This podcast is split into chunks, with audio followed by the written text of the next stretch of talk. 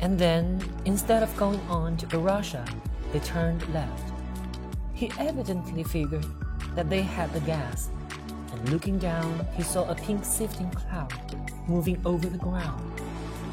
And in the air, like the first snow in a blizzard that comes from nowhere. And he knew the locusts were coming up from the south. Then they began to climb, and they were going to the east, it seemed. And then it darkened, and they were in a storm.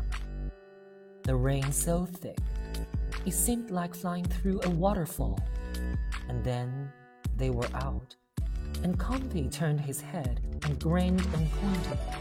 And there, ahead, all he could see, as wide as all the world, great, high, and unbelievably white in the sun, was the square top of Kilimanjaro.